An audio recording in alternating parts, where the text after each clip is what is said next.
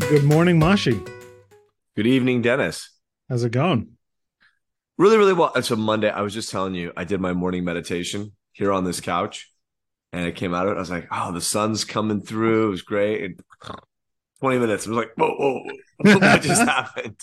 I'd say no, it's a good one, right? That's how you can tell. I hope so. So I have a very recent quote here, although the sentiment in it is obviously isn't so, something super original. But um, how familiar are you with? I'm taking a leaf out of your book here. John Wick. Uh, I've seen the movies. I don't know all the quotes.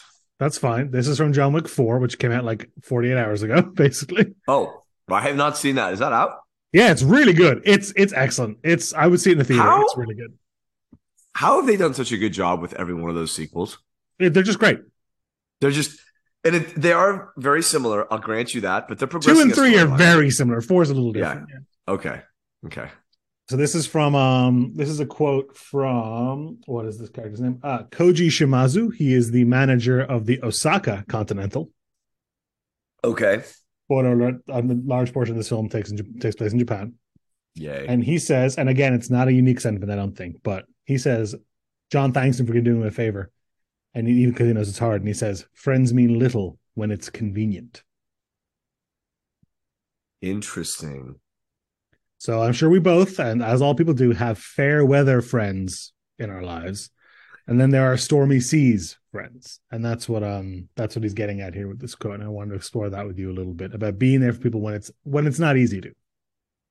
Yeah, I think like all things, um, you know, we we're only I guess you're only tested when you're tested, Mhm. if that makes sense. So what it means to be there when it's easy, when it's fun, when it's convenient is little to nothing. Because Well, it's I don't, easy. know, I don't know if I agree with that. There's value in that. There are friends and acquaintances in my life who I don't necessarily need a closer relationship with. I don't think you can have. I know there's studies about like the limit of you know close relationships you can have, but unless in less quantitative sense, I don't want my inner circle to contain everybody I know.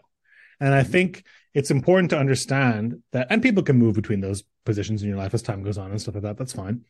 But I think it's important to have people who you are less close to for honestly for flavor and for variety and for diversity's sake, just to have a wider human experience.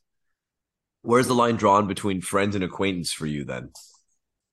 Because what we have here is not a difference of opinion, we have a difference of definition. I suppose that's true. An acquaintance, I think, is somebody that I don't make plans to spend time with.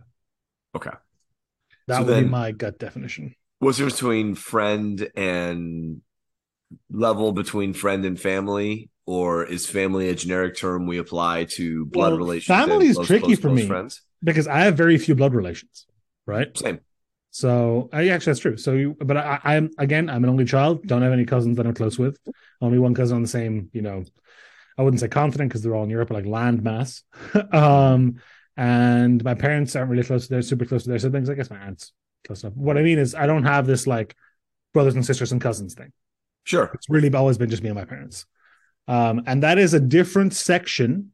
Um, but there are people with that I'm quite close with outside of that, and close in different way, ways, right? They're Venn diagrams. It's not necessarily a hierarchy, I would say. But I mean, again, we're, I think we're at a differential, uh, um, definitional issue here. Mhm. Because I think what's being addressed in this quote is very different than what you're saying, just casual people you hang out with. Oh no, what's being addressed in this quote is you need to bury a body. Who do you call? I think. I think that's the vibe. Exactly. Exactly. Especially because it's a John Wick movie, I suppose. But yes. Yeah. So I, I'm I'm not sure. I mean, I agree with the quote. You feel like it's important to have other people around. No one's going to argue with that. Mhm. But whether you call those your friends, your best friends, Well, no, your it was just because you said what those are worth isn't very much. And I think I, I don't think I agree with that. That's all. I guess what I mean when they when I say they're not worth very much, um, they're fungible. Right. You can find other people to occupy that space should you need it, which is where I'm drawing the value from. I guess that makes sense. Yeah. So if you have you have your core of you, and then like the people who are Mhm. close to you, and they can be replaced with people who fill similar roles, but we fundamentally different. But Yes. the people you go rock climbing with, they're just people you go rock climbing with. They could mean, I guess- be anybody, right? there's plans and there's plans. There's the you're gonna run down to the pub for a pint. Okay. Hey, what if we go to Galway or Edinburgh for a weekend? That's kind of, that's Mhm. like it's like a little different level of friendship. It is for sure. So I think, th- and these are all good examples. The, the question of like, you know, who do you call in crisis? You know, God forbid a death in the family. God forbid um, a, a misfortune. Who are you going to call? What are you going to, what do you, what do you expect from them? Do you expect them to be there? Do you expect them to be available? Is just gonna be like, oh man, that's awful. Can I take you out for a pint? Or Well, yeah, some people have. I've had plenty of breakups and things like that. When I'll like call a friend, they're like, "That sucks. You want to play Overwatch? You want to draft? What's the deal? Like, are you looking for Mhm. solutions, or are you looking to do something else? What's the problem?" Whereas, um, and then there's another thing where you can get that call from somebody, and this is awkward. This has happened to me before. You can get that call from somebody who you would not give that call to in the same scenario, and you're like, Right. okay. Oh, dude. Ooh. Well, I always find that flattering, right? And I'm sure there's times I've made that call and, someone else has been like, "Oh God, okay, you're talking to me, me about this, okay." Yeah. Um, but that disconnect is tricky because you you you there's this assumption that all relationships kind of are as reciprocal as they feel, and people think they have a good sense that oh, Mashi and I are an eight out of ten. Mashi must feel the same. There's no reason that would necessarily be the case. Oh, yeah, there is. I mean, don't don't be emotionally blind. Like look at the look at the people around you, look at yourself, look at the relationships you have. Of course you can be wrong, of course you can make mistakes, but you know, don't mistake a 2 for an 8, Mm, you know. A- a- right, the margin for an eight, can't be that sure. high. Sure. You know what I mean? Like there's a margin of error here. But There are also people who are better at this than others, right? There are people who I'm less close with who I prefer to talk to about certain kinds of problems, just because A, because the nature of the problems, but B, because I find them I would love to say better at helping me find a solution, but B, sometimes it's I just find them more they tend to agree with me more, right? or they're better listeners Or they think in the same way I do. Yeah. the degree of separation can help. That's true too. They're Yep. they're outside the situation. They're not there. I have no idea what the context of this quote is. I think at its core, friendship. I can't- I mean, Side, sidebar, and they do this all the time in all the John Wick movies. You can't be that close to him because you've seen three movies and this guy has not been in any of them. But Well- as soon as John Wick gets on scene, he's like, "Oh, I owe you a favor from a long time ago." Then Keanu Reeves goes, "Yeah," and I'm like, "There it is, sure, no problem."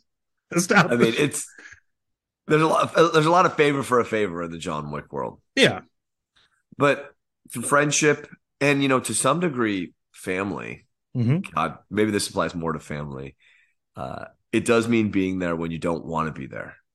It means being there when it's the last place on earth you want to be. And it means being there in those situations with your arms open and a smile on your face. You just got to do it. You Mhm. got to be there.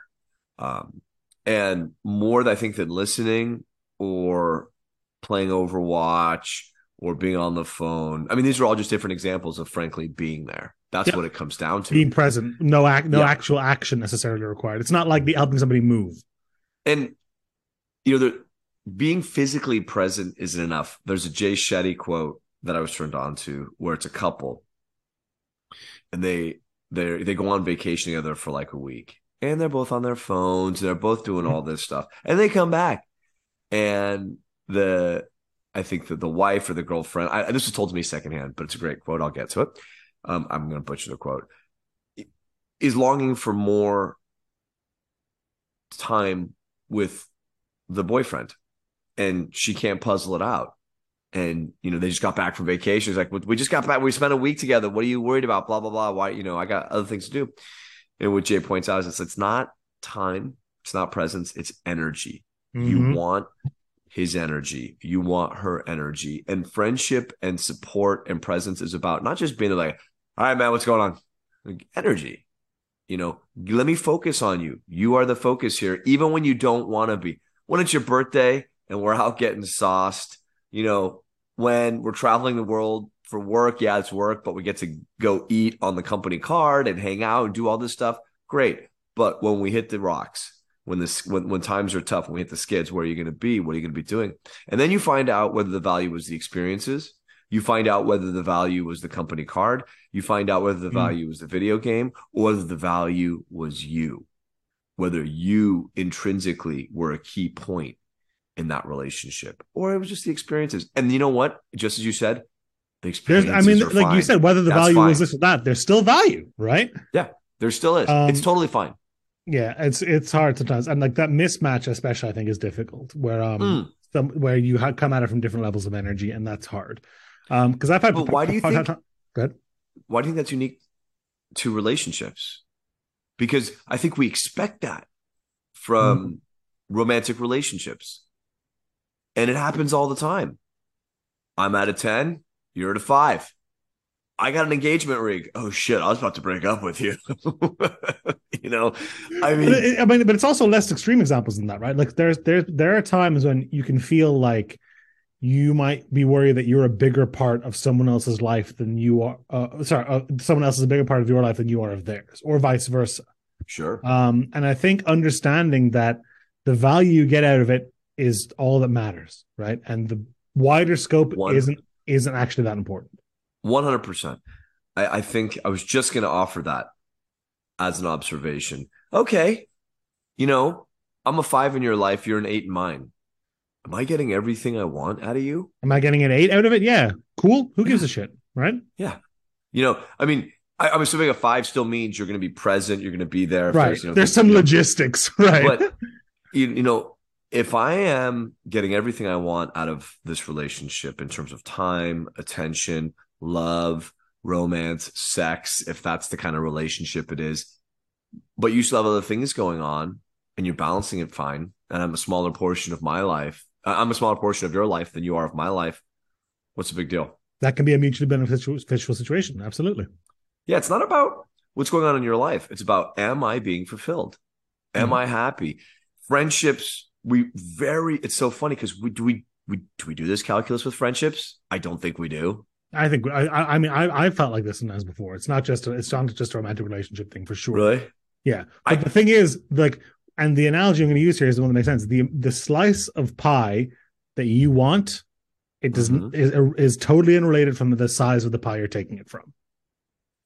yes yes And that's and that's unless you want a big, unless you want a bigger unless you want a bigger slice of pie than is left then it's relevant your whole the whole point of the slice of pie is the notion that you are getting enough pie. As long as you're getting all the pie you want it doesn't matter what's left. Right? And that's hard. It's tempting to want most of the pie rather than yes. what is what you actually need. And that's that and, and we're stretching the analogy here a little bit.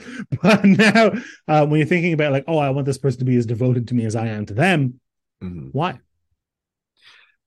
I think that's and- extra true in um friendships by the way because Oh, relationships you, you do want a reciprocality right you know, different things mean different things. I don't know how else to put it. There's like the love languages, right? Where it's like, yes you know, I, I would really like it if you bought me more gifts, Denis. Mhm. Meanwhile, Denis, you're waking up an hour before me every day, and there's a hot cup of coffee and breakfast Right. on the table by the time my eyes crack open. And it's like, you know, all I ever want from Denis is just a little note or a little present. Meanwhile, Denis over here, like, I'm up an hour before you every day because I love you and I'm making food for it, you know? or if this other person buys me gifts all the time and i don't really care about it I, I, that that's that's the other half of it right Right. Um, and it's not necessarily about finding someone where your expression matches what they want. It's about Mhm. understanding um, uh, and being a little bit introverted, like intros- introspective. I want to express something. What is the way that this will be received? That's not the way that is most natural for me to express it all the time.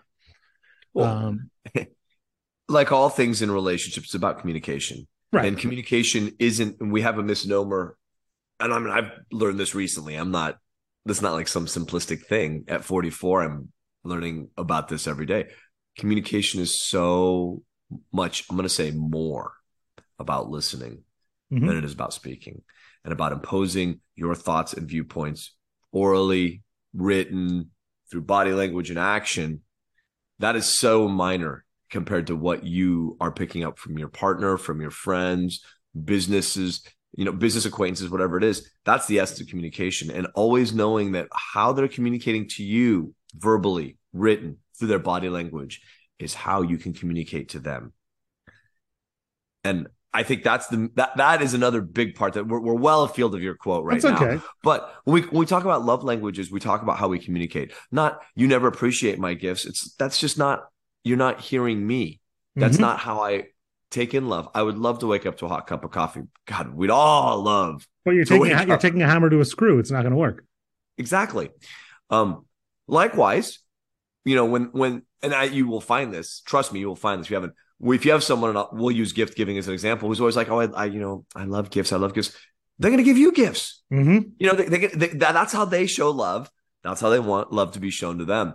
Um, and woe be to the man or woman who finds the partner who's like equal parts all love languages. You effed. Yeah, But- you there's no winning, right? You just got to do everything. Well, Um, Mashi, I hope you go into your in your day knowing that I will be your friend, convenient or not, going forward, and I hope you have a good morning. Always. You do the same. Have a great evening. And um, I will say, Denis, you have been there for me. And I know that you will continue to be. And I will always be there for you.